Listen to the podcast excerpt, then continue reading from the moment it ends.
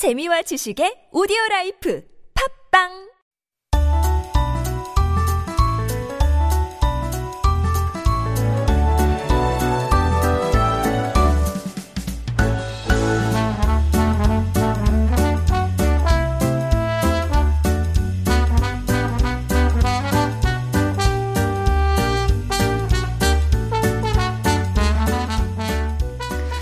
And we are back with Making Connections. This is, of course, our weekly interview corner. And we're very pleased today to be joined by Kim Kyung-moon, well known as Korea's first master sommelier. And this is a very prestigious title le- held by less than 250 people around the world. While his passion for wine led him to work in the fine dining scene in New York, his recent interest in Korean sul is bringing him back to the motherland. So he joins us this morning to tell us about his mission to tell the story behind Korea's traditional spirits and also introduce it to an overseas audience. Good morning and welcome to Life Abroad. Thank you. It's a pleasure to be here. It's absolute pleasure to have you on the show as well, especially because I know that you're not based here in Korea. You're in New York actually, but you came to Korea because of a project. So let's start off with that. Could you tell us a little bit about what that project is? Uh, yes. Um, so uh, right now I'm importing Korean sul Mm-hmm. to U.S. market. Uh, the reason that I came here this time is um, uh, the CNN was uh, filming about Korean food and culture Mm-hmm. all around the travel, and uh, they invited me to. Uh, tell the story about uh, Korean sul. That must be very exciting. Yeah, it it must be your first time to come back in a couple of years too, right? Because Oh, of the pandemic. Yeah, Things change so quickly here in Korea. Uh, did you notice some of the changes? Um, I mean, a little bit uh, Yeah. here and there. I mean, it, it's um, unfortunately with the current situation, a lot of uh, restaurants are uh, suffering, Suffering, and I mean, mhm. we're trying to support as much as possible, and also in the sul industry as well. Yeah. But it's really exciting. A lot of uh, Koreans do homsul Mm-hmm. and a honsul, and um, I think the Korean uh, sul uh, Mm-hmm. movement is uh, very exciting right now. Very exciting, especially Mm. with all that interest around K culture and just Korea in general. So we'll get to that in just a bit. But first, because you're the first master sommelier from Korea, we want to talk a little bit about that as well. Now, master sommelier, only one of 250 maybe or so in the world. Um, for those of us who are not actually very f- familiar with that, I mean, we know sommelier, but what exactly is a master sommelier and why is it so hard to become one? Uh, so master sommelier is um, um, diploma that you have to go through a, many series of uh, rigorous exam um, that is uh, uh, held by the Court of Master Sommeliers uh, that is based in U.S. and also there is American chapter. And um, um, for me, um, took me about uh, ten years to complete the whole Okay. program Wow. and uh, you have to uh, display the the high example of uh, sommelier as um, the uh, beverage professionals, and it um, it involves around not only wine but uh, all different spirits and cocktails and beverage around the world. Yeah. And also the service part as well, right? They also judge you on your service ability. So you said 10 years. It must take a lot of persistence, a lot of memorization, a lot of practice, maybe a lot of failed tests as well. But do you also have to be kind of born with an amazing sense of smell? Because I really do not have a very good sense of smell. Um, I don't know why, but I still have think I, I pride myself on having a good taste of sense of taste. So I love eating, but when when it comes to my sense of smell, very very bad. So do you think you were born with this innate, like great sense, sensitive uh, sense of smell that helped you to achieve this prestigious title? Um, I think, I mean, like uh, Albert Einstein said, uh, it's a genius is a one percent talent and Right. ninety nine percent hard work. Um, but within that ninety nine percent of hard work, I mean, you have to love what you do, and that love part really gets you excited and get you to study more and taste more. And uh, even though, I mean, I wouldn't say I was born with it, but um, I think I trained harder and um, uh, with the training at the Culinary Institute as a cooking uh, student, Right. and I was exposed to many different ingredients and uh, uh, different um, herb, fruits, um, and different um, flavors that I developed through that uh, period. I think that helped me a lot.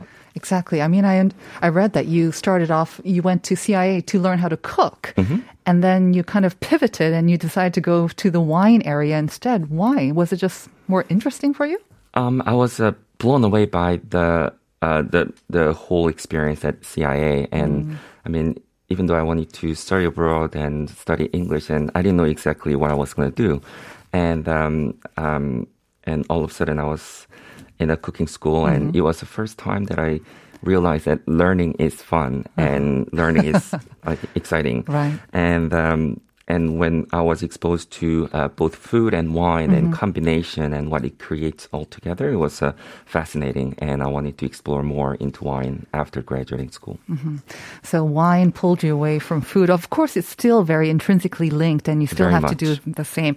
Uh, kind of a fun or maybe a nonsense question. There's so many different wines out there, but if there is one varietal that could be describing you, not your favorite, or it could be your favorite, I guess, but if you could describe yourself as a wine varietal, what would you say? That's a great question. I mean, we love to talk about the grape variety uh, and uh, compare with the human because I mean there is so much similar uh, link in between. Even though I love uh, Pinot Noir, I don't think I can be one.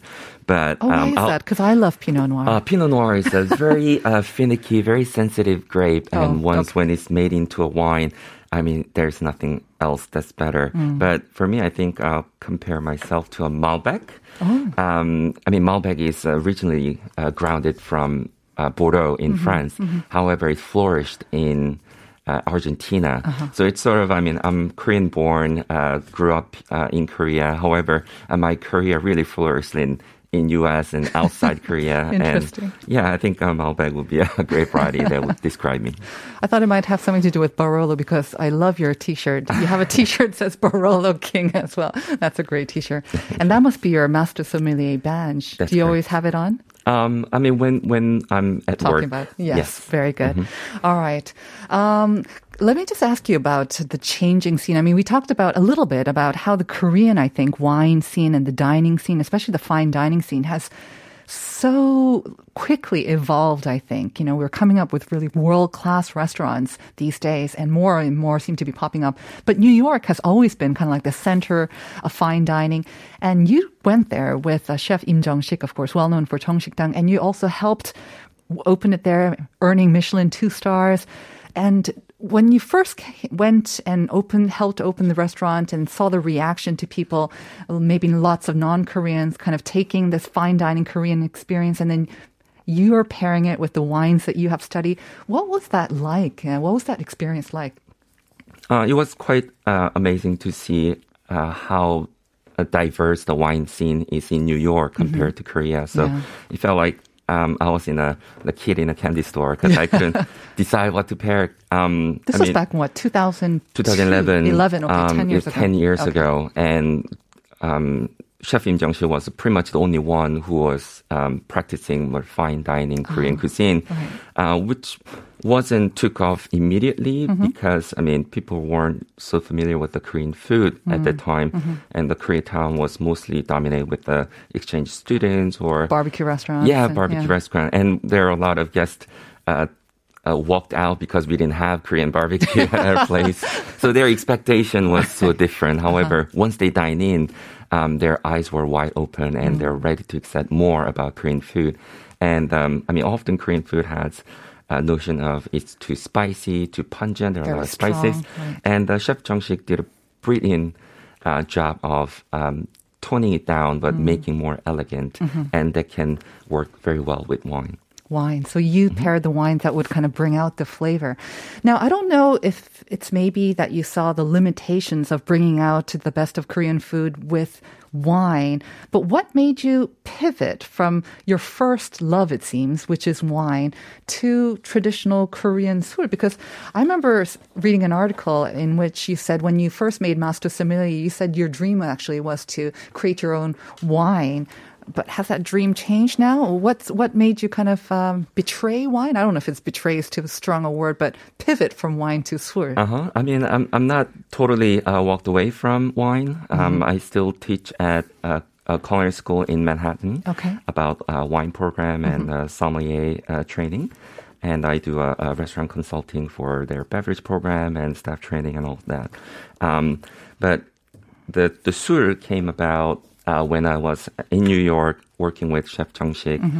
And um, I mean, at that time, I was so passionate about wine, and I was all in with uh, like cool wine pairings.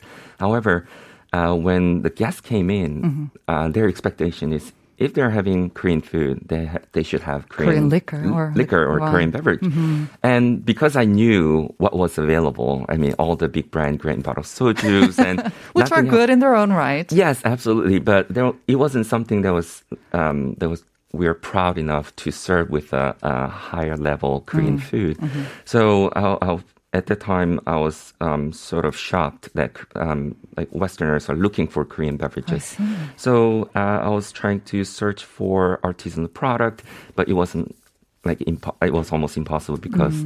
I mean, we are just a one small restaurant, many thousand miles away Right. from Korea. You were trying to look for artisanal soju or Yes. in in the U.S. Um, yes, we're Okay. trying to im- import, but no, no one was very interested Okay. at that time. I so it was uh, very challenging. So, I mean, it was in the back of my head, but after I passed my master's on my exam, and I was looking for what's new, uh, what's next step for me. Mm-hmm. And yes, I still have uh, my heart in winemaking. But you've already touched the peak, right? You've already been there, I guess. However, also, um, I mean, since I was uh, in the restaurant business for so long, and uh, I was thinking about opening a restaurant and looked around, and there are so many exciting Korean Mm-hmm, restaurants Um, opened by young, uh, exciting chefs Right. in New York, and it felt like. I mean, if I open a restaurant, it will be another Korean mm, restaurant. Mm, mm. And when I talked to them, they all had the same need that I had 10 years ago.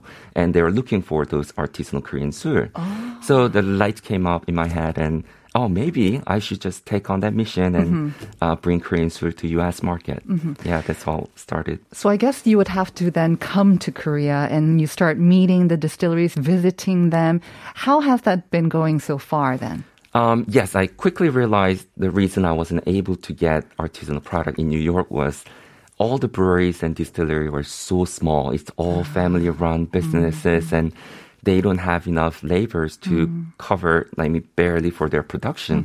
I mean, they couldn't even think about local distribution or even in exporting. Um, so uh, when I visited, um, I toured around for a few weeks and visited many uh, breweries and distilleries, and everyone was excited to hear they could put their product out to the world. So um, they're very um, like helpful, and they're um, working with me, and um, yeah, it was it was it was fantastic.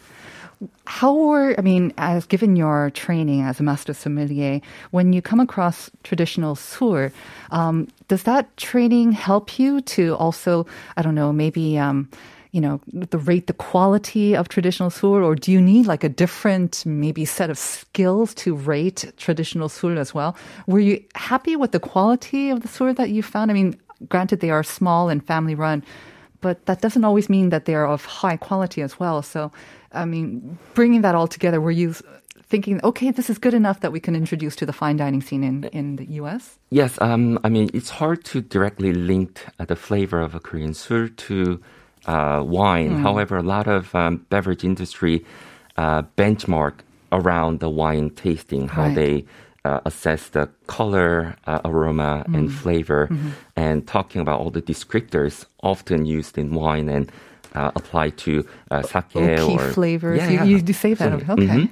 And the um, sake, coffee, and even Korean sul can be applied, but we can use some uh, different descriptors, but still something that you can relate to uh, wine drinkers or other beverage lovers as well. What do you think needs to be done to better um, sort of grow the traditional sul industry? Because it seems like it's what you say, there's a growing appetite for it. There's a need to grow the industry as well. Do we need maybe like a the equivalent of a sommelier sort of system for traditional sul as well. Um, so does it need better marketing? What do you think needs to be done to develop our traditional sul market? Yes, I think it's we're still taking a baby step, but I think it's a very healthy uh, movement around uh, Korean sul right now, and especially this industry is uh, run by uh, more of a younger generations and uh, who didn't have the full understanding of Korean history. However, they're longing to learn more, and um, and since they're a lot younger and there is a opportunity for longevity for the exciting Korean Sul movement. And yeah, I think there's not enough uh, Korean Sul professionals. Hmm. And I mean, even Koreans don't know about artisanal Korean Sul. Hmm. And everyone's so familiar with uh, the green bottle soju and Right. somek and Uh-huh. all that. Uh, however, there's a beautiful array and diverse style of Korean Sul that we need to discover. And by reaching out to the world, and uh, that helps help us help us to uh, uh, showcase what we have in, in terms of quality.